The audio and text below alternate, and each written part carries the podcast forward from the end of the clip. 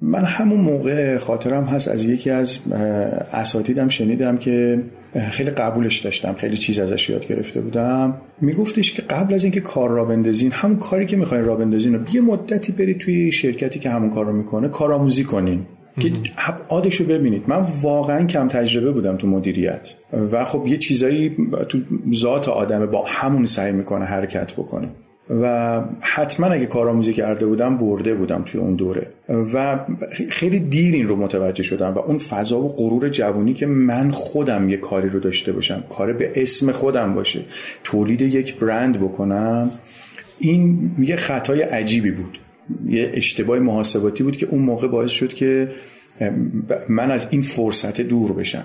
برای خود من یعنی اگه برگردم عقب حتما شاید با این مدل کار نکنم. حتما برم سراغ کسایی که پارتنرهای خوبی برای من می‌تونن بشن.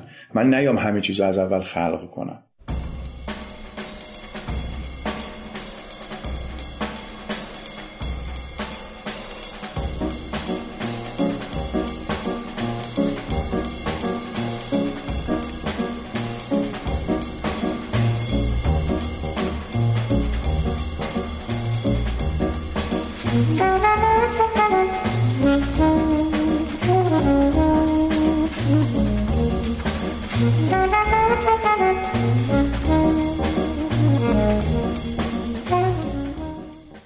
سلام به همه. ما اومدیم به گوش های شما با قسمت 24 از فصل 3 پادکست ده صبح. من امید اخوان.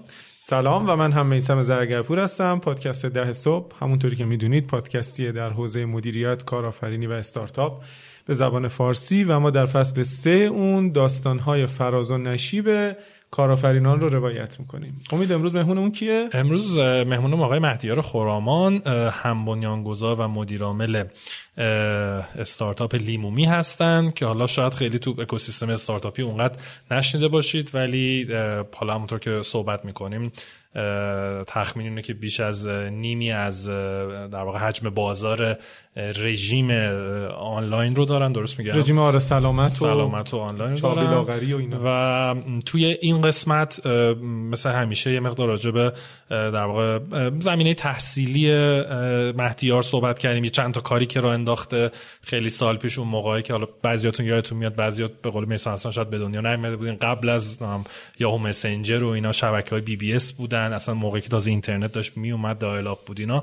کسب و کارهایی که اون موقع راه انداخته بود کارت اینترنت میفروخته و شاید خیلی‌هامون مشتری مهدیار بودیم. آره شاید خیلی استفاده کردین چون میگه توی مقاطعی مثلا از 10 تا کارتی که توی مغازه بوده 8 تاش مال مهدیار بوده و راجع به توسعه فردیش توی این قسمت صحبت می‌کنه که خب چی شد؟ آدمی که شاید برق خونده و برنامه نویسی می‌کرده یهو تونسته کسب و کارا بندازه کارهای بازاریابی خیلی در واقع جدی کرده و توی بخش دوم که در واقع قسمت بعد یا هفته آینده خواهید شنید داستان شکگیری لیمومی رشدش بزرگ شدنش و اینکه چجوری خب در واقع تجربه زیادی که این مدت کسب کرده بوده رو توی لیمومی استفاده کرده چه قدم هایی برداشته چه آزمایش هایی کردی و غیره تا حالا لیمومی و جالبش هم که لیمومی در بستر تلگرام متولد شده و هنوزم ادامه داره و هنوز یاد کومودا افتادم امید آره. که توی تلگرام شروع شده بود. خیلی آره جالب و هنوز هم که هنوزه بعد از حدود 4 5 سال و شرکت به این بزرگی فکر کنم بالای 200 نفر گفت شدن هنوز اپ نداره. یعنی حالا به دلیلی که توضیح میده تلگرام و وب خیلی بر ما جالب بود مدلی که شروع کردن. خب. من به طور خاص پیشنهاد می‌کنم شنیدن این قسمت مخصوصا نیمه دوم این قسمت رو به جوانترها. اون جایی که مهدیار در مورد توسعه فردیش صحبت می‌کنه و حرفی که در مورد کارآموزیش می‌زنه و کارآموزی نکرده اتفاقا مهدیار حرفی که در مورد اهمیت کارآموزی و البته مباحثی مثل تقسیم سهام و شفافیت بین نیروی انسانی و اینا می‌زنه فکر می‌کنم آره. برای جوانترها خیلی مفیده. مشاوره گرفتن مربی داشتن و غیره. خیلی حرفای جالبی خب مرسی. گوش میدیم به صحبت های مهدیار عزیز. با تاکید بر اینکه این قسمت به خاطر شرایط کرونایی به صورت آنلاین ضبط شده و ما تلاش کردیم که واقعا بهترین کیفیت ضبط صدا رو داشته باشیم.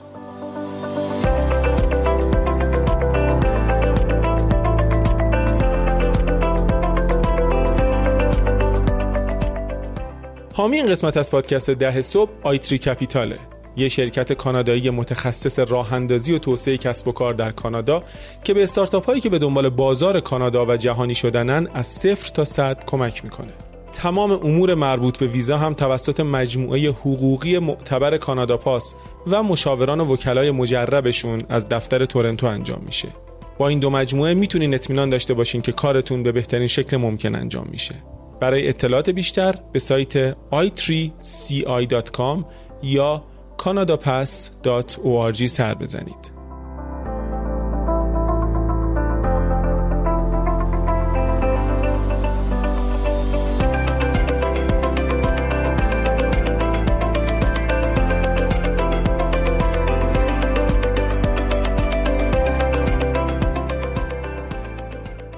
مهدیار جان خیلی خوش آمدی به پادکست ده صبح. ممنون از اینکه دعوت ما را قبول کردی. خیلی خیلی خوشحالم از اینکه در خدمتت هستیم و خیلی دوست داشتیم که می‌تونستیم حضوری ببینیمت. ولی خب به هر حال محدودیت های کرونایی مانع شد و به صورت آنلاین داریم با هم دیگه صحبت می‌کنیم. یه با یه معرفی از خودت شروع بکن. کی کجا به دنیا اومدی؟ سالهای اولیه زندگی و تحصیل چه شکلی بوده؟ تا بعد کم کم ادامه بدیم. سلام. منم خیلی دوست داشتم که این خلاصه گفتگو حضوری باشه ولی متاسفانه تو این شرایط شاید همین اتفاقم خیلی غنیمت باشه. من تقریبا یه دو هفته ای میشه الان که 43 سالگی رو رد کردم. یعنی من متولد مرداد 57 م 14 مرداد 57 و متولد تهرانم ساکن تهرانم و تقریبا تقریبا نه دیگه. یعنی توی سالهای اولیه تحصیلم توی مدرسه بودم که از این مدرسه هایی که دبستان راهنمایی دبیرستان داره و تا آخر میریم و تقریبا با هم کلاسی هم تا همین الان هم که معاشرت می‌کنیم با هم دیگه از اون سالها با هم هستیم. خب سختگیری های خاص خودشون هم داشتن تو اون دوره و شاید یکم متفاوت بودن. نظر فشارهای معمولی که به دانش آموز ها میارن. و توی اون شرایط من بزرگ شدم و یه بار رفته بودم موامو کوتاه بکنم. اون آرشگری که موامو کوتاه می‌کرد گفتش که دیگه فلان مدرسه هم که قبول می‌کنین نمی‌دونست من همونجا میرم. گفتم بابا اینو کوتاه کن. اونجا خیلی قبول نمی‌کنن. ولی می‌خوام بگم یک نظم خاصی داشت و من تو این نظمه رشد کردم. و یه دقت های خاصی رو نسبت به تمام پدیده های اطرافمون داشت و دوستای خیلی خوبی رو پیدا کردم و از همون اول شاید نمی‌دونم شما خاطرت باشه یا نه یه الان هم هستا ولی اون موقع یکم تو سن و سال ما معمول بود که می‌رفتیم از این کیت های الکترونیکی می‌گرفتیم مال مهران کیت و اینجور چیزا. و درست می‌کردیم و اینا رو مثلا تو چهارم پنجم دبستان یادمه که این اتفاقا میافتاد. برام خیلی جذاب بود که من می‌تونم یه چیزی درست کنم که یک پراسسی توش اتفاق بیفته و یه نتیجه ای عملا بده. چی خوندی؟ ریاضی خوندی و بعد دانشگاه چی خوندی؟ آره من ریاضی خوندم و توی دانشگاه من برق خوندم الکترونیک خوندم و شاید یک دانشگاه؟ دانشگاه آزاد تهران مرکز. و شاید یکی از اشتباه های تصمیم گیریم همین بود. من بذار یکم از عقبترش بگم. نمی‌دونم کومودور 64 رو یادته یا نه؟ بله بله کاملا. آره. من هم پنجم دبستان بودم که پدرم یه دونه از این کومودورا از از این آلمانیاشو گرفته بود برام. یه روز خونه نبود و منم اومدم اینو روشن کنم زدم سوزوندمش. نمی‌دونم خیلی حساس بود به این که انگار مثلا روشن از برق نکشیش و اینا. و خیلی ناجور شده بود خلاصه. یه مدتی هم خب یه کیفایی باش می‌کردم و مونده بود لذتش تو ذهنم. تا فکر می‌کنم دوم دوم راهنمایی بودم. پدرم من نوشت یه کلاسی که برم برنامه نویسی یاد بگیرم. یکی از دوستاش توصیه کرده بود و اینها. گفتم خب نمیشه اینجوری که رفتم یه کومودور دیگه گرفتم. با اون کومودوره برنامه می نوشتم یادم مثلا ایدیامو که جمع می کردم یه برنامه نوشته بودم که بتونم بنویسم که مثلا از کی چقدر گرفتم مجموعش چقدر میشه. تو اون سن و سالا و برام خیلی برنامه نویسی جذاب بود.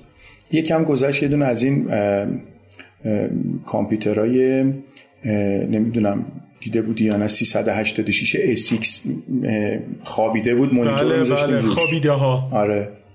مونیتور میذاشتیم روش یه از اونها پدرم گرفت و خیلی برام لذت بخش بود که با اون بشینم برنامه نویسی کنم و انگار که این, این که چیزی می‌تونستم خلق کنم برام خیلی جذاب بود.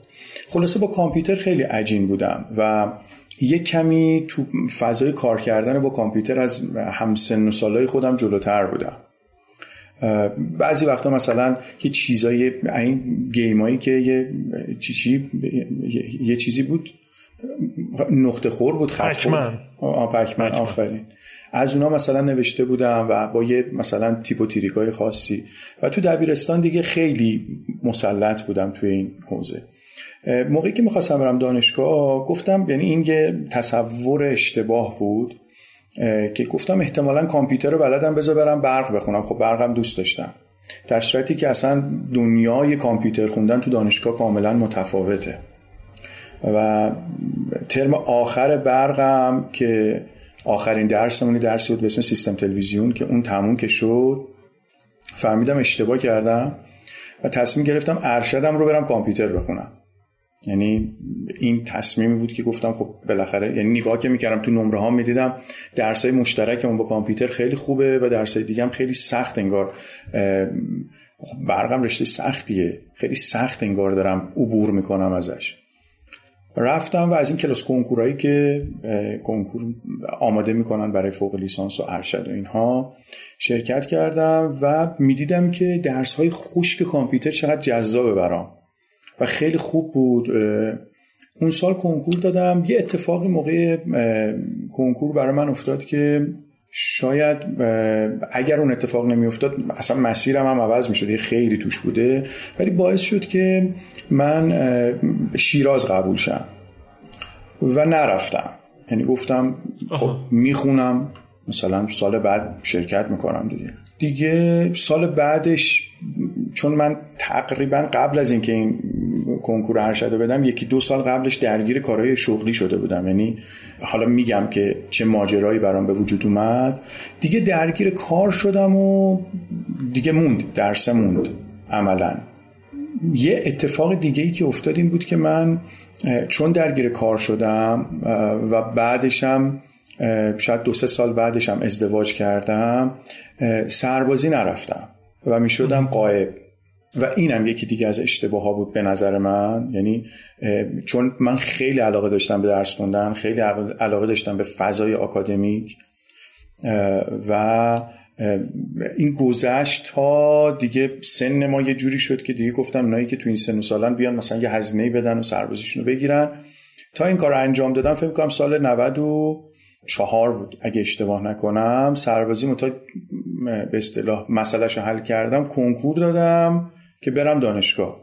و دیگه توی این سالهایی که گذشته بود حدود 17 18 سال گذشته بود از این ماجرا من به ذهن خودم یه پختگی پیدا کرده بودم که انگار می‌دونستم چی کار باید بکنم و چی بخونم. اونجا من انتخابم کارآفرینی یعنی خیلی هم دوست داشتم که دانشگاه تهران بخونم.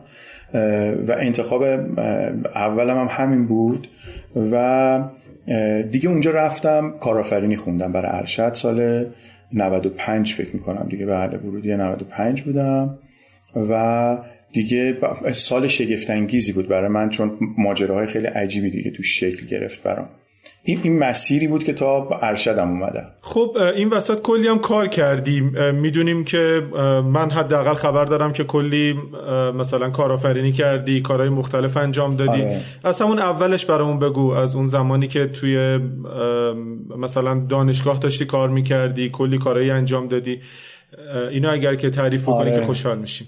یه چیزی رو ما توی کارآفرینی توی این آموزه های کلاسیکی که به ما می‌دادن می‌گفتن که یکی از دلایلی که یک فردی وارد فضای کارآفرینی میشه حالا این ادبیات منه ولی با این مفهوم که جبر روزگاره. یعنی وقتی که تو شرایطت یه شرایطی میشه که مثلا نیاز داری نیاز مالی داری یا مثلا حالا من اون موقع کار نمی‌کردم ولی مثلا یه جا کار می‌کنی خونواده داری میای بیرون اینها انگار یک جرقه در تو می‌زنه که انگار برو و یه کاری رو ایجاد بکن.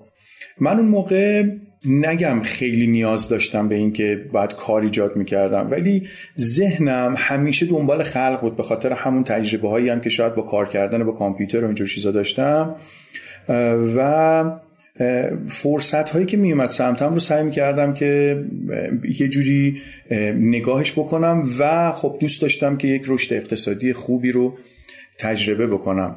من وارد دانشگاه شدم فکر کنم سال اواخر سال دوم بود. اون موقع خیلی فضاهای راه اندازی ISP trend بود. نمی‌دونم خاطر چه سالی بود حدودا؟ میشه من ورودی 75 ام مثلا 77 تقریبا 77 78 تو این فضاها. ISP هم من برای مخاطبا بگم شرکت هایی که در واقع خدمات اینترنت ارائه مثل پارس آنلاین و شاتل غیره. دقیقا. و خب اون موقع خیلی ترند بود. یه دوستی ما داشتیم گفت من می‌خوام بیام یه پولی رو بذارم که مثلا یه ISP را بندازیم. تو حاضر این کارو بکنیم منم روی اون کم تجربه گیم و دانش و جسارتی که مال اون سن و سال دیگه یعنی اون سن و سال ماها در اوج جسارتیم و کمی تجربه یعنی این این دوتا با هم مخلوط میشه. گفتم آره بیا این کار رو انجام میدیم.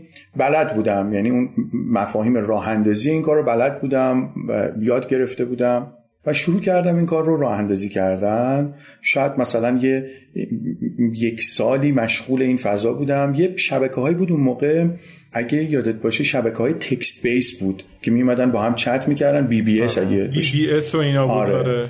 آره. یه مجموعی بود که یعنی یه آقایی بود با پسرش یه همچی چیزی رو انداخته بود. ما رفتیم با هم دیگه یکی شدیم. یعنی من و اون آقا و اون یکی دوستمون شریک شدیم و از امکانات اونا استفاده می‌کردیم. هم آی داشتیم و هم خلاصه اون فضای BB رو داشتیم. یه مثلا community حدود 200 نفره داشتیم. و خیلی جذاب. بود اون بی بی اس من پیامو یادمه. پیام آره. پیامو منم یادمه ولی ما تی سی سی بودیم. نمی‌دونم یادتون باشه یا نه. به اسم تی سی سی بود. البته دیگه می‌شد این داستانی که دارم میگم احتمالا مثلا مال سال 78 اینا می‌شد. 78 79 اینو من بر مخاطبا بگم اینا که داریم صحبت می‌کنیم زمانیه که مثلا قبل از یاهو مسنجر زمانی بله. که دایل اپ 14 و 4 بود شاید خیلی از مخاطبا اصلا رو نشنیدن ولی آره. خیلی از مخاطبای ما موقع هنوز به دنیا نیومده بودن احتمالاً. اصلا خیلی جالبه. من یکی از دوستام یکی از آشناهاشون از یک کشورهای اروپایی اومده بود و گفتش که آره این دوست من مثلا یه آی داره بریم اونجا. من کل پهنای باندم فکر می‌کنم یا 256 بود یا 512 کل پهنای باندم که تازه شیر می‌کردم. و یه دونه از این ماهواره هایی که دیدیم موقعی که می‌خواد بیفته اینا آخرای عمرشون ارزون هم میشه. یه مقدار زاویهشون تو روز تغییر می‌کنه. بعد من این دیشه دیشه متحرکی بود. یه نفر همیشه اونجا بود که می‌دید مثلا سیگناله داره لاست میشه میورد پایینتر که مثلا پیداش کنه. دوباره یه ماجرای خاصی داشتیم. آره. و اومده بود اونجا تعجب می‌کرد که چطور مثلا یه آی اون موقع مثلا 512 کا فقط داره. و بسیار عجیب بود. سرعت اینترنت اون موقع خب دایلاب بود. ولی اون تجربه تی سی سی خیلی تجربه جذابی بود. خب اردو میذاشتیم دور همه میذاشتیم می‌رفتیم بیرون و انواع و اقسام های مختلف اونجا وجود داشت و تجربه خیلی خاصی بود. میگم خیلی ها شاید اصلا الان حس نکنن. تا آروم آروم همین فضای یاهو میسنجر که میگی شکل گرفت پالتاک شکل گرفت یعنی اینا آروم آروم شکل گرفت. من بختیار business model این تی سی سی چی بود؟ شما سرویس رو ارائه می‌دادین برای اینکه مردم communicate بکنن ولی در این حال پولی که در می آوردین از محل فروش اشتراک اینترنت بود. درسته؟ جدا بود دیگه. یعنی خود همون اشتراک چیزه اشتراک BBS هم هزینه داشت. یعنی اونم خودش یه, یه درآمدی داشت. ولی خب اینترنت هم تازه داشت شکل می‌گرفت دیگه. تازه داشت شکل می‌گرفت و خیلی میگم نوپا بود. من شنیده بودم همون موقع که توی کره جنوبی تو کره جنوبی همین اتفاق افتاده بود. ISP ها مثل قارچ رشد کرده بودن. یه چند سالی گذشت بزرگا اومدن همه کوچیکا رو خریدن و کار عملا تموم شده بود برای کوچیکا. اینو شنیده بودم و روی اون فضای کم تجربگی جوونی می‌گفتم نه مثلا اتفاقی برای ما نمیفته ما کارمون رو انجام میدیم. یعنی با اینکه اینو شنیده بودم حرکت می‌کردم تو این حوزه. یه یک سالی چی شد اون وقت بعد نهایتا؟ آره یه یک سالی گذشت و ما خرجمون به دخلمون نمی‌خوند. به خاطر اینکه باید هزینه می‌کردیم. اون بند خدایی هم که اومده بود تو این کار با من به خاطرم هست یه خونه ای داشت فروخت. البته خونه ای که خیلی هزینه عجیبی نبود اون موقع. یعنی خاطرم هست یه خونه ای اگر اشتباه نکنم مثلا تو در روز داشت فروخ حدود مثلا 10 12 میلیون تومن مثلا 100 متر 130 40 متر مثلا. اینجوری نبود خیلی تو فشار باشه ولی اینکه این اتفاق رو انجام داده بود دنبال یک رشد استثنایی بود و این رشد اتفاق نیفتاده بود. خب شکایت داشت از این ماجرا و قرار بود که خب تا یه مدتی اینوست کنه دیگه. اون موقع پختگی فضای سرمایه گذاری مثل امروز نبود. یه جا گفت من دیگه نمی‌تونم. من دیگه نمی‌تونم و منم سرویس داده بودم. هم یه سری نمایندگی داشتم که این کارت های اینترنتی که به تهیهش می‌کردیم و تولید می‌شد و می‌دادیم به اینا که بفروشن. هم یه سری یوزر رو داشتیم سرویس می‌دادیم. نمی‌تونستیم یه شاتدان کنیم. یعنی بالاخره پول گرفته بودیم از اینا. و خیلی به من سخت گذشت. تو اون دوره‌ای که شما فکر کن هنوز فضات فضای دانشجوییه و داری حرکت می‌کنی. اتفاقی که افتاد این بود که موندم چیکار کنم. خب اون قضیه نظر سخت افزاری عملا جمع شد و من یه ابتکاری به ذهنم رسید گفتم برم و ریسل کنم و ریسلر بشم. یعنی برم از کسانی که اینترنت پرووایدر هستن اینترنت بگیرم به نام خودم توی بازار ارائه بدم. حداقل یوزرهام رو حفظ کنم. رفتم این کار رو انجام دادم. یه مجموعی رو پیدا کردم. خیلی هم نزدیکمون بود اون موقع ما سعادت آباد بودیم. اینا هم, هم سمت سعادت آباد بودن. پیدا کردم و رفتم باهاشون صحبت کردم. ازشون اینترنت رو خیلی با قیمت خوبی گرفتم و شروع کردم یه کارتایی رو دوباره تولید کردن. اون یوزرهای قدیمم رو همه رو فرستادم اونجا. یه پروسه خیلی سختی بود این برای سن و سال من. خب خیلی هم نیرو استثنایی نداشتم. این کار انجام دادم. کارم شروع شد به یک خلاصه رشد قابل توجه. چون من اون موقع یه خونه ای داشتیم یه اتاقی داشتم که جدا بود از خونه پدرم اینا. تو اونجا شروع کردم این کار رو انجام دادن. و عنوانم عوض کردم شروع کردم نیرو گرفتن برای بازاریابی. فکر می‌کنم حدود 700 800 تا نمایندگی تو تهران گرفتم که پخش می‌کردیم این کارتا رو. آره خیلی کار مفصلی شده بود. حتی جالبه که اون موقع به ذهنم رسید که من نمی‌تونم با یه قیمت برم تو مارکت. رفتم دو سه اسم مختلف درست کردم. مثلا اسم اصلی بود سایبر کارت یه کارتام هم یه ویژگی داشت گوشش مثلا یه برش کج داشت خیلی مستطیل نبود که یکم متفاوت بشه. بعد رفتم یه کارتی درست کردم به اسم چت کارت که اصلا جدا بود. خود این اسم باعث شد که دوباره کمکم بکنه برای رشد مارکت و دیگه از یه سرخط هم نمی گرفتم ریسل می‌کردم از چند تا پرووایدر. هر کدومشون هم یه ویژگیهایی داشتن. و بعضی وقتا توی یک مغازه که شما می‌رفتی اگه ده مدل کارت داشت هشتش مال من بود. اینجوری بود. یعنی احتمال خرید کارت ما خیلی بالاتر بود و خیلی رشد کردیم تو اون دوره. خیلی. کارهای فنیشو خودت انجام داده بودی یا نه؟ متمرکز بودی بیشتر رو marketing؟ می‌دونی من از فنیش خیلی سر در می آوردم ولی خب یه مدت هم colocate کردم. یعنی تشکیلات هم, بردم تو منطقه تو جای ISP اونا. ولی نه عمدش با مسئولین فنی اونجا بود. ولی چون من خودم تسلط داشتم به فضای فنیش تا یه اتفاقی برای سرویس میافتاد بهشون می‌گفتم مثلا فلان چیز رو تغییر بدین مثلا دی گم شده سرویسش مثلا لاست شده یا هر چیز دیگه ای که می‌تونست کمک بکنه. ولی من تمرکز اجراییم رو مارکت بود. یعنی اینا رو میفهمیدم برای اینکه بتونم به اصطلاح سرویس خوب بدم. و جالبه بهت بگم که مدت زیادی خودم پشتیبانی می‌کردم. یعنی خودم پشت یه تلفنی بودم که بهم زنگ می‌زدن و مثلا می‌گفتن که ما فلان مشکل رو داریم حل می‌کردم و خیلی خوابم کم بود. یعنی مجبور بودم پشتیبانی بکنم صبح دوباره پاشم این بازاریابا میومدم بعد راشون مینداختم بعد این کارتا رو تهیه کردنش الان یه تکنولوژیایی هست. اون موقع نبود. ما می‌رفتیم کارت رو جدا چاپ می‌کردیم و بعد مثلا یوزرنیم پسورد رو اینا می‌زدیم. این یوزرنیم پسورده خب اگه می‌دادم یه جایی که خیلی ناجور بود اونم داشت دیگه یوزرنیم پسورد ما رو. خیلی کار سختی می‌شد. رفتم یه پرینتر گرفتم دیدم هزینه چاپ این به اندازه خرید یه پرینتر رفتم یه پرینتر گرفتم هنوزم دارمش پرینتر یعنی کار می‌کنه هنوز. بعد از این همه مدت گرفته بودم که یه بار باش چاپ کنم. و بعد می‌رفتم از این scratch هایی که مثل الان نیست که یکم خاصه. با چسب چسبیده میشه. از اونا می‌گرفتیم میچسبوندیم روی اینو. خودم نایلون می‌کردم اصلا نایلون نبود اون موقع. از این نایلون چسب داره.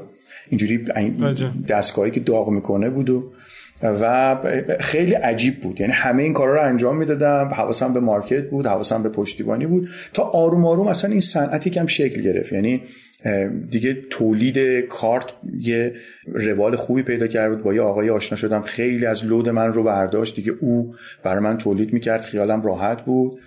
و دیگه خیلی راحت می‌تونستیم این تیکش رو مثلا واگذار کنم و فقط به مارکت برسم. ولی تمرکز توی اوج چند نفر نیرو داشتی؟ توی توی اوج حد اکثر تعداد نیروی انسانی که داشتی تو بره چند نفر بود؟ فکر می‌کنم هفت تا بازاریاب داشتم یه دونه حسابدار داشتم و با خودم سه نفر دیگه هم که کارهای اجرایی رو هندل می‌کردیم. پس به عنوان یه جوون مثلا 22 3 4 ساله یه تیم مثلا 15 نفره تقریبا تقریبا تقریبا. بعد چی شد مهدیار؟ خیلی اتفاق عجیبی افتاد بعدش. من الان وقتی که تو بعضی از این جمع هایی که نوجوانا و جوونا هستن می‌خوان کار کنن میرم و می‌خوام یه پیشنهاد بهشون بدم از تجربه خودم میگم تو دوره ای که شما هنوز تجربه ندارید کار را نندازین. به خاطر خیلی مشکلات عجیبی که شما نمی‌دونید. من خب رو فضایی که خیلی اعتماد داشتم خب خیلی از اینایی هم که با من کار می‌کردن دوست و فامیل و اینا بودن.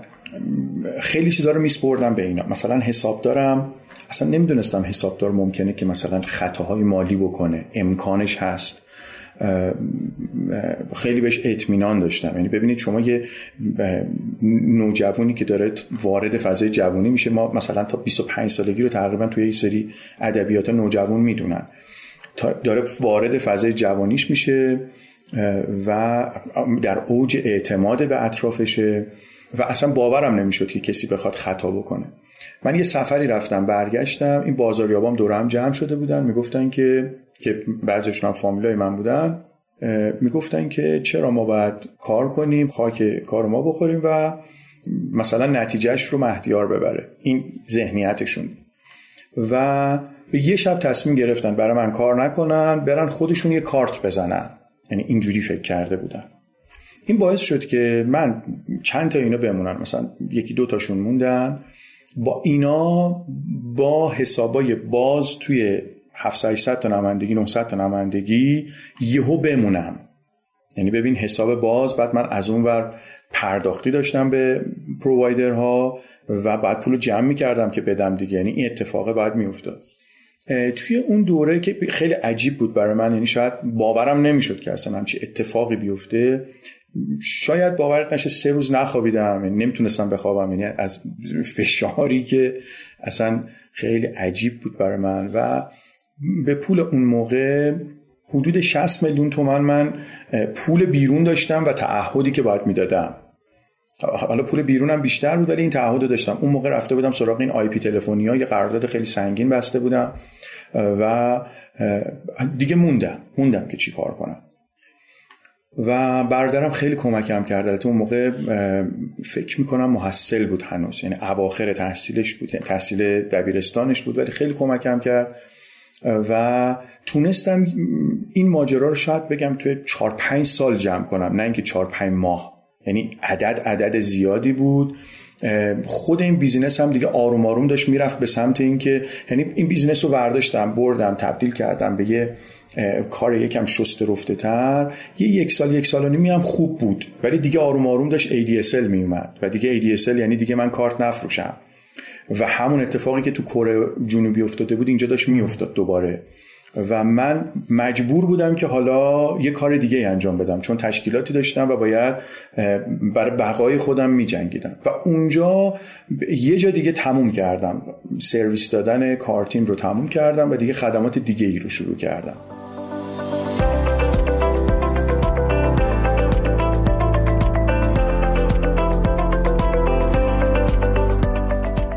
حامی این قسمت از پادکست در صبح اسمارتاپه اسمارتاپ از خوشنامترین سرمایه گذاران خطرپذیره که با شعار بیاین با هم رشد کنیم یک صندوق سرمایه گذاری 50 میلیاردی تشکیل داده که از یه طرف سرمایه گذارا می‌تونن پولشون اونجا ببرن و با راهبری اسمارتاپ وارد حوزه سرمایه گذاری خطرپذیر روی استارتاپ ها بشن. و از طرف دیگه استارتاپ ها می‌تونن اسمارت مانی رو به معنای واقعی تجربه کنن. برای ارتباط باهاشون به smartup.ir مراجعه کنید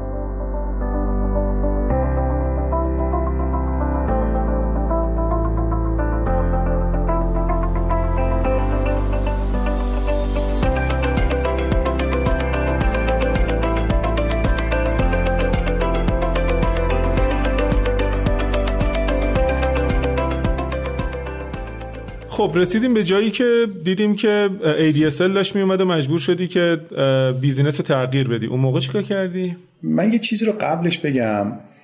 من همون موقع خاطرم هست از یکی از اساتیدم شنیدم که خیلی قبولش داشتم. خیلی چیز ازش یاد گرفته بودم. میگفتش که قبل از اینکه کار را بندازین همون کاری که می‌خواین را بندازین رو یه مدتی برید توی شرکتی که همون کار رو می‌کنه کارآموزی کنین. که ابعادش رو ببینید. من واقعا کم تجربه بودم تو مدیریت. و خب یه چیزایی تو ذات آدمه با همون سعی می‌کنه حرکت بکنه. و حتما اگه کارآموزی کرده بودم برده بودم توی اون دوره. بعد از این وارد یه کاری شدم که حالا میگم چه جوری بود. یکی از کامپانیایی که باشون کار کردم توی اون کار پارس آنلاین بود. بعد با پارس آنلاین یه روز داشتم صحبت می‌کردم که حتما سرویسمو میگم چی بود. داشت راجع به یکی از بازاریاباش حرف می‌زد و تاریخچش رو می‌گفت. نگاه کردم دیدم که من زودتر از اون شروع کردم و اگر اون موقع من جای این بازاریابه رفته بودم پیش پارس آنلاین و فقط focus کرده بودم روی marketing کار دیگه نمی‌کردم شاید چند تا خونه خریده بودم. چون داشت تاریخچه اونو می‌گفت می‌گفت مثلا دو تا دفتر کجا خریده ویلا کجا گرفته فقط از فروش کارتای پارس آنلاین. و خیلی دیر این رو متوجه شدم و اون فضا و غرور جوانی که من خودم یه کاری رو داشته باشم کار به اسم خودم باشه تولید یک برند بکنم این یه خطای عجیبی بود. یه اشتباه محاسباتی بود که اون موقع باعث شد که من از این فرصت دور بشم. برای خود من یعنی اگه برگردم عقب حتما شاید با این مدل کار نکنم. حتما برم سراغ کسایی که پارتنرهای خوبی برای من می‌تونن بشن. من نیام همه چیز رو از اول خلق کنم. و تجربه خیلی عجیبی بود برای من. بعد از این ماجرا که آروم آروم این سرویس رو حذف کردم و تموم شد رفتم سراغ وب اپلیکیشن. یعنی موازی با اینم داشتم این کارا رو می‌کردم و دیگه آروم آروم سویچ کردم رو این. یعنی اون موقع دیگه فضا فضایی بود که خیلی آمده بودن رو فضای وب و می‌شد روی وب اپلیکیشن های مختلف کار کرد و شروع کردم رو چند تا حوزه تخصصی کار کردن. یکیش که خب راه اندازی این وبسایت های پورتالی بود که همه امکانات رو بتونه در اختیار بذاره. کار منم این بود که می‌رفتم بهترین اوپن سورس ها رو پیدا می‌کردم یاد می‌گرفتم چجوری بتونم توش ماژول بنویسم کاستومایزش بکنم و اینا رو در اختیار میذاشتم. خب یکی از اون کارها این بود که بتونم تیپ این پورتال ها رو به جاهای مختلف بدم. و یکی دیگه از حوزه هایی که خیلی خوب روش متمرکز شدم فضای ای لرنینگ بود که خیلی زود بود اون موقع. ولی خب شاید فکر می‌کنم تو رزومم اون موقع حداقل پنج تا دانشگاه بود که من تونسته بودم این سرویس رو بهشون بدم. خدمت ترسه که یک سرویس دیگه ای رو هم شروع کردم که اون سرویس خودش تبدیل شد یعنی دیگه وب اپلیکیشن نمیفروختم. خودش رو تبدیل به یک سرویس کردم. و دیگه خدمات رو ارائه می‌دادم. و اون حوزه تبلیغات بود. یعنی تبلیغات شدم یک آژانس تبلیغات اینترنتی که یه طرف publisher ن یه طرف advertiser ن. publisher کسایی بودن که جا داشتن برای نمایش بنرشون و advertiser هم کسایی بودن که می‌خواستن تبلیغ بدن یه پنلی در اختیارشون میذاشتم که بیان و ببینن مثلا چند تا ویو شده بنرشون چند تا کلیک شده و همه اینا رو بتونن ببینن. یه مجموعی رو راه کردم تحت عنوان AdsEmpire امپراتوری تبلیغات با این عنوان و این سرویس رو شروع کردم به ارائه دادن. اون کار قبلیمون هم تحت عنوان طرح هفت ارائه می‌دادیم به اسم 7 سولوشن و همون خدمات رو می‌دادیم. یکی از اینا تبدیل شد به این خلاصه پلتفرم تبلیغات اینترنتی که خیلی برام جذاب بود. و باز اون موقع خب تجربهم خیلی کم بود. مثلا اول یه هاست گرفته بودم این کار رو انجام می‌دادم. بعد دیدم نمی‌تونم چون خیلی محاسبه زیاد داشت. رفتم یه ددیکیت سرور گرفتم. بعدا دیدم ددیکیت سرور هم خیلی شاید ظرفیتش پایین. ددیکیت سرور رو خیلی توسعهش دادم و خلاصه هزار و یک مشکلی که از نظر فنی آدم برمیخوره به این ماجرا. باهاش درگیر بودم و شروع کردم با سایت های مختلف کار کردن جاهای بنرشون رو رزرو می‌کردم پول بهشون می‌دادم و از این برم می‌رفتم مارکت می‌کردم و تبلیغات مختلف رو می‌گرفتم. اون موقع هنوز این آژانسایی که امروز هستن نبودن. یعنی مثلا سبا ویژن که الان داره کار می‌کنه اون موقع تازه کلوب رو راه اندازی کرده بودن برادران شکوری. و من من اونجا بنر دلیور می‌کردم روشون با سرویسی که داشتم. عجب. و یادم یه روز فکر می‌کنم مهدی شکوری رو دیدم. همین چند سال پیش به من می‌گفت تو اون موقع این کار رو راه انداختی ولی خب موقعی که باید برداشت می‌کردی دیگه نبودی. و نکته خیلی درستی می‌گفت. نکته خیلی درستی می‌گفت. من هم توی ای هم توی فضای تبلیغات اینترنتی بسیار time to market هم زود بود و این میشه شکست. و اون موقع ادبیاتی نبود که من برم بگم ببینید من مثلا یه MVP دادم این آماده است یه VC وجود داشته باشه بیاد رو من اینوست کنه بگه آقا دمت گرم مثلا یه کار اینجوری کردی برو جلو.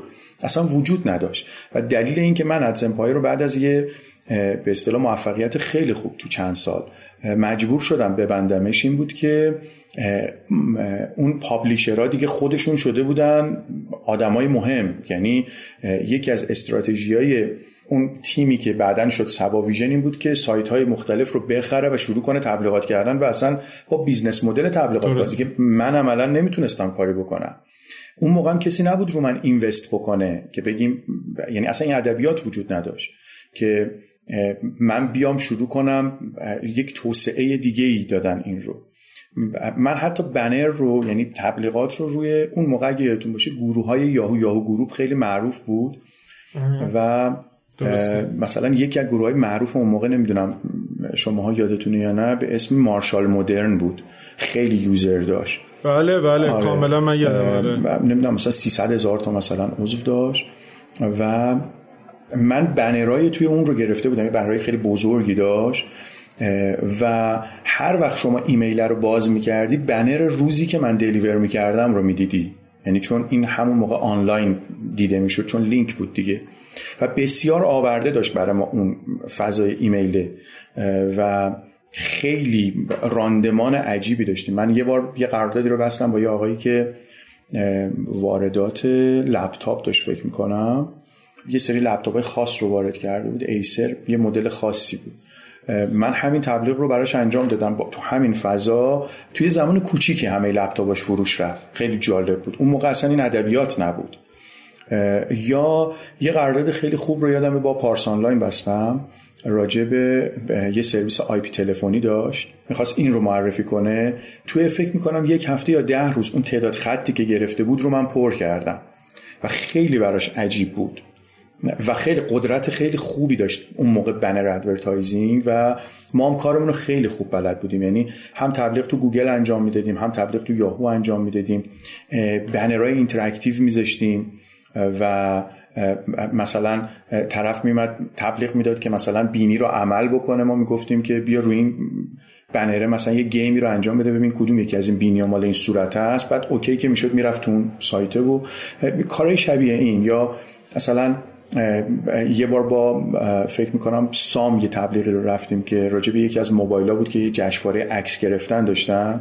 روی بنره می‌گفتیم سه بار بعد عکس بگیری عکسایی رد می‌شد. اینا رو که می‌گرفت تازه وارد به اصطلاح. مهدیار یه سوالی من بپرسم اینجا. تو دانش marketing که نداشتی به شکل کلاسیک به هر حال به عنوان آره. کسی که برنامه نویسی کرده بود و بعدم برخونده بود این مهارت مذاکره مهارت بازاریابی از کجا می اومد من حالا امروز که دارم راجبش حرف می‌زنم خب یه دانشی دارم. من امروز باورم بر اینه بر اساس هم مطالعات آکادمیکی که داشتم هم تجربه‌ای که دارم اینه که یه بخشی از اینها پتانسیل های ذاتیه. یعنی یه, یه افرادی وجود دارن مثل مثلا درونگراها و برونگراها. خب بالاخره اینا یک چیزی که با شما با تولد به وجود میاد. خیلیش. خب من احساس می‌کردم پتانسیلشو دارم. ولی نکته که شما میگی نکته مهمیه. من از همون حدود 22 سالگی رو توسعه فردیم خیلی سرمایه گذاری کردم. دوره های زیادی رفتم. یعنی هم تو فضای مذاکره فن بیان مدیریت کردن بازاریابی و خیلی علاقه مند بودم به کتاب. تقریبا تو نمایشگاه کتاب که شروع می شد هر روز می‌رفتم و کتاب های مختلف حتی کتابایی که هنوز ترجمه نشده بود رو یه جوری با اون امتیازایی که به خاطر کارت دانشجویی اینا به ما می‌دادن می‌رفتیم می‌گرفتیم و خیلی علاقه مند بودم. و به نظر من از اون پاشنه آشیلای موفقیت یک نوجوان و جوان تو اون سن و سال می‌تونه باشه. من خیلی آورده داشت برام این سرمایه گذاریه. بعد مثلا خودت منتور مربی یا کسی بود ازش یاد بگیری کمکت کنه مشاور حتی؟ امید یه حرفیه که خیلی حرف درستی داره می‌زنی. من باورم اینه که یکی از خطاهای عجیبی که ما توی حالا من و خیلی از دوربریام که دیدم انجام میدن که یه ریز احساس می‌کنن هوش شاید خوبی دارن بیرایی بالایی دارن اینه که اهل مشورت نیستن. من این خطا رو داشتم. یعنی نکته که داری میگه از اون نکته بسیار درسته و موقعی که یاد گرفتم که این کار رو بکنم و فهمیدم که خسته نشم از اینکه شاید بعضیا تر از من شاید یه موضوعی براشون جا بیفته. من باید برم از تجربه دیگران استفاده بکنم. شروع کرد به اصطلاح پله هایی که باید دقیقا پامو جای درست میذاشتم. رفتن بالا رفتن بالا و موفقیت رو آروم آروم دیدم. و این همون نکته که شما میگی. یعنی من این خطا رو داشتم و به خیلی از جوونا که برخورد می‌کنم الان میگم حواستون باشه. بعضی از دانشگاه ها اسم دانشگاهش باعث میشه تو یادگیریت بیاد پایین. یعنی بگی من دیگه نباید یاد بگیرم. و این همون نکته ای که شما میگی. نه این کارو نکردم. و اینکه چیز چی؟ مثلا شریک داشتی؟ حالا تا اینجای کار که برامون تعریف کردی تو همیشه تنها بودی یا نه؟ یه شریکی چیزی هم داشتی؟ اول شریک داشتم. بعدش نه شریک نداشتم. یعنی یه فامیلی ورکینگ بود عملا. و من بودم برادرم بود پدرم بود یه دوره کمک ما می‌کرد. و بعد از اون دیگه نه دوباره تنها یه چند تا کار انجام دادم تا به اصطلاح کاری که الان خیلی مشغولشم من اگه الان برگردم عقب میگم اصلا نمیشه تنهایی کار کرد. خیلی سخته. مخصوصا اگر که بخوایم یه ارزش استثنایی ایجاد کنیم تو جامعه. خیلی کار پیچیده ایه پیدا کردن شریک هم شاید کار سختی باشه. من یاد گرفتم که مدیریت کنم روابطم رو. این رو یاد گرفتم. بالاخره چه من شریک کاری داشته باشم چه شریک برای زندگیم بگیرم. یه جاهایی ممکنه که ما چرخدنده همون خیلی چفت نشه با هم. اونجا رو باید این مهارت رو داشته باشیم که انقدر سیقل خورده باشیم که تیزیامون همدیگه رو اذیت نکنه. ولی حتما من مشارکت می‌کردم. حتما پارتنرهای خوبی رو برای خودم می‌گرفتم حتما. تو این ضعیف بودم توی اون دوره. خب مریا جان تا اینجا که صحبت کردیم حالا قبل از اینکه بریم رو کارهای بعدید و خصوصا لیمومی که احتمالا میشه برای قسمت بعدی چون صحبت توسعه فردی شد یه خود برام باز کن بیشتر. مثلا گفتی که خب خیلی دوره ها رفتی کتاب خیلی خوندی به هر حال احتمالا هین کار یه سری تجربیاتی در واقع کسب کردی. گفتی که اگه برگردی عقب خیلی بیشتر مشورت می‌گیری. دیگه چی کارا کردی در برای توسعه فردی خودت که به نظرت موفق بود و توصیه می‌کنی؟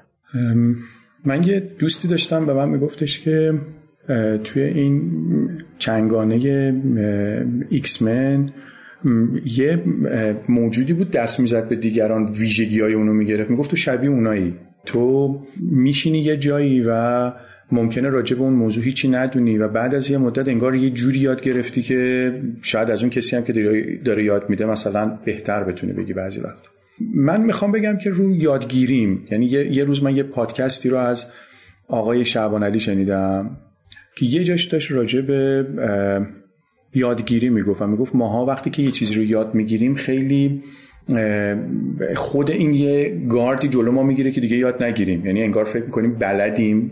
و دیگه یاد نمی‌گیریم. و داشت راجع به اینکه ما چی کار کنیم که تو یادگیری قویشیم صحبت می‌کرد و دیدم چقدر من ضعیفم تو یادگیری. و سعی کردم این رو تو خودم اصلاح کنم. سعی کردم خوب گوش بدم. من مثلا یه دوره تو حوزه اکتیو لیسنینگ دیدم.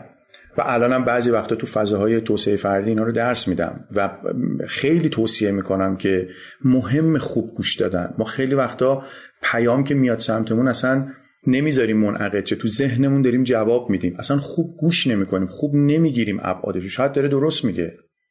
اصلا خود این که من منعطف باشم نسبت به اینکه اتفاقایی داره دورم میفته و اینا رو چجوری باید آنالیز بکنم و لزوما همونی که من می‌خوام اتفاق نمیفته. بعد یه جاهایی همراهی بکنم با دیگران. اینا تک تکش مهارت می‌خواد. دو سه تا چیز خیلی رو من اثرگذار بود. یکیش بحث تئوری انتخاب بود. مال آقای گلسر که شاید بارها گوش دادم و بارها میبرونور گفتمش. بسیار عجیب بود تو این که من تو تصمیم گیریام حتی تو تصمیم گیری های مدیریتیم تا اونجایی که ممکنه بتونم مشارکت بکنم تو تصمیم گیری. یعنی درسته که شاید اگه مدیر باشم تصمیم آخر رو من بگیرم. ولی بتونم مسئله دیگران رو خوب بفهمم که تصمیمم اذیتشون نکنه. و اونا مسئله منو بدونن که اونا هم بتونن کمک من بکنن. من به جد پیشنهاد می‌کنم که این دوره رو که اصلا یه تیکه داره راجع به کار کردن یعنی محیط های کاری هر کسی که ندیده این کتاب رو ببینه آدیوشو گوش بده یا هر اتفاق دیگه خیلی عالیه. یکی از اون چیزایی که خیلی به دردم خورده این بود. یکی دیگه حوزه همدلی بود. یعنی یاد گرفتم که دیگران رو بفهمم و برام مهم باشه ریاکشن های اونجا ممکنه اونها reaction های اونها برام مهم باشه. یعنی ممکنه کار خطایی کرده باشه. من باید بفهمم پشتش چیه. می‌تونم بفهمم که کمک بکنه بهم. و یه دوره خوب رو تو فیلترهای ارتباطی دیدم که یه کارایی رو تو روزمره انجام میدیم که دوازده تا category داره که اگر تک تکش رو نگاه کنیم تو هر کدوم دکترا داریم ما. اینا رو نباید استفاده کنیم ولی تو استفاده کردنش دکترا داریم. تو اینکه قضاوت کنیم آدما رو تو اینکه تو راه حل دادن به آدما مجبورشون کنیم از تهدید استفاده کنیم و خیلی چیزهای دیگه که رابطه رو از دست میده و رابطه رو از بین می‌بره و خیلی به من کمک کرد که بتونم توی گفتگوهام تا اونجایی که ممکنه شرایط مخاطبمو ببینم و منصفانه عمل بکنم. شاید بتونم بگم امهاتش اینا بوده اون چیزایی که مهمی که من خیلی تاثیرگذار رو من بوده اینا بوده و خب کنارش تقریبا من شبی نیست که مطالعه نکنم سال هاست و نوع مطالعه هم, تو همین حوزه های مدیریتی بوده و هست همچنان بعد خودت برای مثلا مدیریت کارهات مدیریت زمان چه تکنیک هایی و چه ابزاری استفاده می‌کنی؟ از قدیم که با آوتلوک مایکروسافت کار می‌کردم میگم قدیم از وقتی که آوتلوک آوتلوک شد یعنی قشنگ بله. مثلا مال 15 سال پیش قصه با آتلو کار می‌کردم دیگه گوشی ها که یکم هوشمند شد طبیعتا رو اینا با همین فرایند کار کردم عادت من کلندریه. یعنی تو دو لیست و اینجور چیزام داریم. الان با تیمامون و کار می‌کنیم. ولی عادت خود من که شاید چند باری هم خواستم عوضش بکنم خیلی سخت بود برام. با کلندر معمولا کارام رو اینجوری گم نمی‌کنم. و سعیم می‌کنم که هر اتفاقی میفته رو یادداشت کنم. یعنی به عنوان یه قرار. یعنی حتی اگه دارم رانندگی می‌کنم یه لحظه می‌زنم کنار و یادداشت می‌کنم توی کلندرم که میس نکنم به علت اینکه ماها ناگزیر از اینیم که مخصوصا تو شرایط الان چند وظیفه‌ای کار کنیم و این خیلی شاید خوب نباشه نظر تمرکز ولی ناگزیریم. یعنی من باید پدر خوبی باشم پسر خوبی برای خانواده خود خلاصه خودم باشم مدیر خوبی برای خلاصه اون کسانی که همکاری داریم با هم می‌کنیم داشته باشم. و همه اینها چند تسکی می‌کنه من رو. و اینقدر جزئیات زیاد شده اگه ننویسم قشنگ از دست در میره. آره منم خیلی اینه تو هم ببین کلندر که میگی منظورت کلندر آتلوکه یا اپ کلندر یا حالا هر تقویمیه الان اون عادتی که من دارم خب طبیعتا Outlook که خب همه اینا امروز دیگه همه با هم سینکن. یعنی ما وقتی که وارد یک کدوم از اینا بشیم همشون با هم سینکن. ولی من معمولا با calendar های یعنی اولا ترجیح هم به گوشی همراه بیشتر فضای اندروید تا iOS بیشتر ترجیحم اینه به خاطر مدل کارهایی که می‌کنم و سرعتی که تو کار می‌خوام. همیشه هم یه عده شاید چلنج داشته باشن روی این ولی من خیلی بی تعصب نسبت به عمل کردش دارم میگم. خب طبیعتا وقتی که با هر کدوم از این گوشی ها کار می‌کنم اون کلندر دیفالتی که داره معمولا میشه عادت منو تاریخاشو شمسی هم می‌کنم که بتونم ببینم و دیگه متناسب با اون حرکت بکنم. مهدی چه شکلی تعادل بین کار و زندگی رو انجام میدی؟ خیلی من می‌دونم سرت شلوغ به حال سفر زیاد میری. قسمت بعد یه مقدار صحبت می‌کنیم در مورد کارهایی که به حال در توسعه لیمومی تو خارج از کشور داری و اینا و در این حال می‌دونم خیلی اهل خانواده ای و وقت می‌ذاری برای خانواده و فرزندت. چه شکلی این تعادل بین کار و زندگی رو می‌تونی حفظ بکنی؟ خیلی سخت. یعنی اگر که واقعا بخوایم راجع به این حرف بزنیم محصولش کمخوابیه. اینجوری باید بگم. من شاید توی خونه کم باشم یعنی تو محیط خونه ولی خیلی با کیفیت هم یعنی اون زمانی که دارم رو خیلی با کیفیت. البته خب تو این فضای کرونایی شاید بیشتر باشم. ولی موضوع توجهه ها. خب بالاخره من از صبح خیلی درگیر کارم تو حوزه های مختلف. سعی کردم که با کم استراحت کردن نمی‌خوام توصیهشم بکنم چون ما بالاخره کارمون تو حوزه سلامت بسیار توصیه می‌کنیم به استراحت کافی. ولی فعلا تونستم این کارو بکنم. یعنی با مدیریت کردن زمانم و اینکه یه جوری خلاصه کمتر استراحت بکنم. حالا امیدوارم یه روزی برسه که بتونم جبران کنم این کم بودها رو. آره. بعد با تیمات گفتی در واقع کارهایی که با تیما خب به حال حالا هم تو شرایط کرونا هم تو غیر از ایران با در واقع تیمهایی در خارج از کشور هم داری. با اونا از چه ابزاری استفاده می‌کنی؟ چه جوری مطمئن میشی کارا درست انجام بشه ترک بشه و حالا نتیجه کارا رو بتونی ببینی؟ ما متدولوژیمون الان اسکرامه یعنی با اسکرام کار می‌کنیم. ولی با ابزارهای مختلف این رو هندلش می‌کنیم. و از طول یعنی در طول زمان از سال 95 تا الان خب خیلی طول زوز کردیم. الان مدیریت کارامون عمدتا با مایکروسافت اجر بیشتر با اون کار می‌کنیم. ولی خب بعضا تیما برای راحتی کارشون ممکنه خودشون از یه تولزای دم دستی استفاده بکنن برای یه سری پروژه مثل ترلو یا چیزای شبیه این. ولی ما حتما جلسات دیلیمون رو داریم. یعنی ما صبح ها حتما مدیرانمون جلسه داریم. خود تیم ها برای خودشون جلسه دیلی دارن هر روز. و این رو کنسل نمی کنیم یعنی با یه عادتی که تقریبا سالهاست این عادت رو داریم ولو اینکه به اندازه پنج دقیقه که صدای همو بشنویم حتما هستیم. تا بعضی از جلسات دیلی که از دستم ممکنه در بره دیگه به خاطر فورس کار ممکنه نزدیک به یک ساعت بشه. یه مقدار شاید خارج از عرفه ولی می‌خواستم بپرسم. آره خیلی نکته خوبیه. چجوری مدیریت می‌کنی که واقعا حالا حالا استنداپ بستگی داره دیگه. مثلا ممکنه یکی بگه مثلا باید یه ربه باشه یکی میگه نیم ساعت هست یکی میگه 5 دقیقه. چی کار می‌کنی که واقعا بتونی مدیریت کنین که خب اوکی آدمای مختلف مسائل مختلف رو مطرح می‌کنن. یهو مثلا از هشتا مدیر شاید مثلا سه تا چهار تاشون یه موضوعی دارن که خب بحث برانگیز میشه تصمیم گیری می‌خواد. اینو چجوری مدیریت می‌کنی تو اون جلسه واقعا زمانش منیج بشه؟ یا آیا نه میگی هر چیزی که مثلا بیشتر از دو سه دقیقه بحث می‌خواد اصلا یه جلسه جدا می‌کنیم. اینو باش چیکار می‌کنیم اگه موضوع موضوع داغی باشه که واقعا باید تصمیم گیری جدی بشه براش وقت می‌ذاریم. نمیریم. خودمون رو محدود به قاعده میتینگ های سرپایی نمی‌کنیم. یعنی خیلی اون قاعده رو رعایت نمی‌کنیم. خب برای ما مهمه. ما مثلا فرض کن می‌خوایم یه کار تبلیغی انجام بدیم که برامون خیلی اهمیت داره و امروز قرار یه نتیجه بیاد یه KPI مشخص بشه همه تیم‌ها باید درگیرش بشن. ناگزیر از اینیم که همه جزئیات رو بررسی کنیم. خب این جلسه نباشه باید بریم توی جلسه دیگه. خب همه مدیران اینجا هستن دیگه. چرا بریم یه جلسه دیگه؟ سعی می‌کنیم این کار بکنیم. ولی کلیت یعنی به صورت کلی اگه بخوام بگم ما یه اسکرام مستری داریم که حالا چند تا داریم. ولی این جلسات اصلی مدیرانمون رو اسکرام مستری هندل می‌کنه که خیلی حواسش جمعه. یعنی همه task ا رو می‌نویسه خوب follow می‌کنه و حواسش به زمانم هست. من فقط توضیحی برای مخاطبا بدم که Scrum یک و مهدی بهتر می‌تونه بگی ولی یک متدولوژی برای توسعه محصول توسعه نرم افزار حالا web application و غیره است که خب به حال همه استارتاپ های اینترنتی معمولا این رو دارن و تمرکزشون اینه و فکر کنم اغلب یا شاید همه واقعا دیگه دارن از Scrum استفاده می‌کنن. ولی سوال آخرم اینه که خب اونایی که ربطی به محصول و نرم افزار نداره مثلا پشتیبانی فروش اینا اونا رو هم شما در قالب Scrum می‌بینین و با همون می‌برین جلو یا نه؟ یا فقط بچه های محصول رو Scrum ن بچه های دیگه حالا روش های خودشونو دارن؟ ما از اول سعی کردیم که ببینیم می‌تونیم یه کاری بکنیم که همین متدولوژی رو تو market و چیزای دیگه هم ببریم. یعنی sprint هایی تعریف می‌کردیم برای market اتفاقا.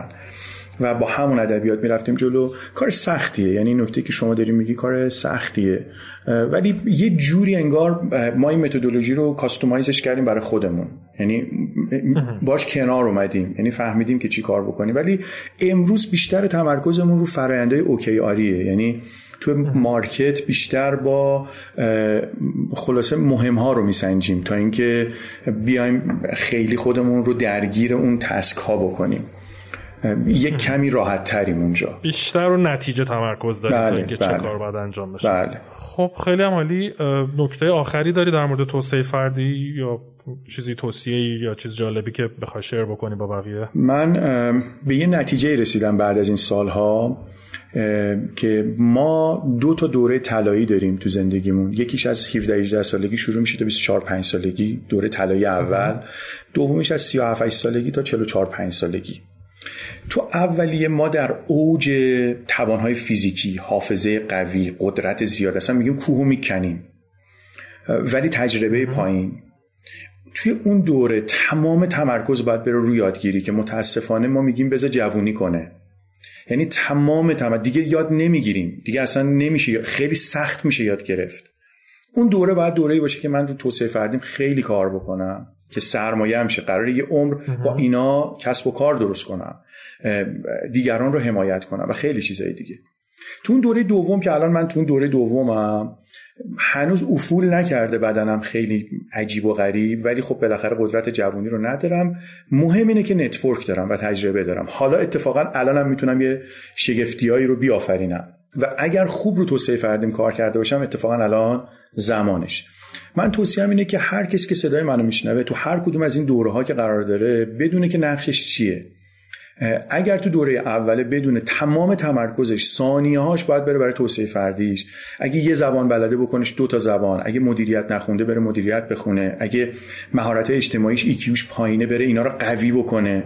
و تو دوره دومم دیگه وقت استفاده کردن از نتورکه. یعنی تا می‌تونه باید توسعه شبکه های کاریش رو بده و این کار رو انجام بده. این چیزیه که به ذهنم می‌رسه و فکر می‌کنم که خلاص اساره اتفاقایی که برای خودم افتاده. خیلی عالی بود. خیلی خیلی عالی بود. خب ما پایان این قسمت رسیدیم و تو قسمت بعد میریم راجع به لیمومی و شکگیری و رشد و توسعه و توسعه خارجی و حتی اگر اینوست اگر که مهدیار دوست داشته باشه راجع به اینوستایی که رو استارتاپ می‌کنه و این حرفا بله اونم خیلی جذاب خب ممنون مهدیار جان. دوستان فعلا خدا منم ممنون از شما. خدا نگهدار. خدا نگهدار.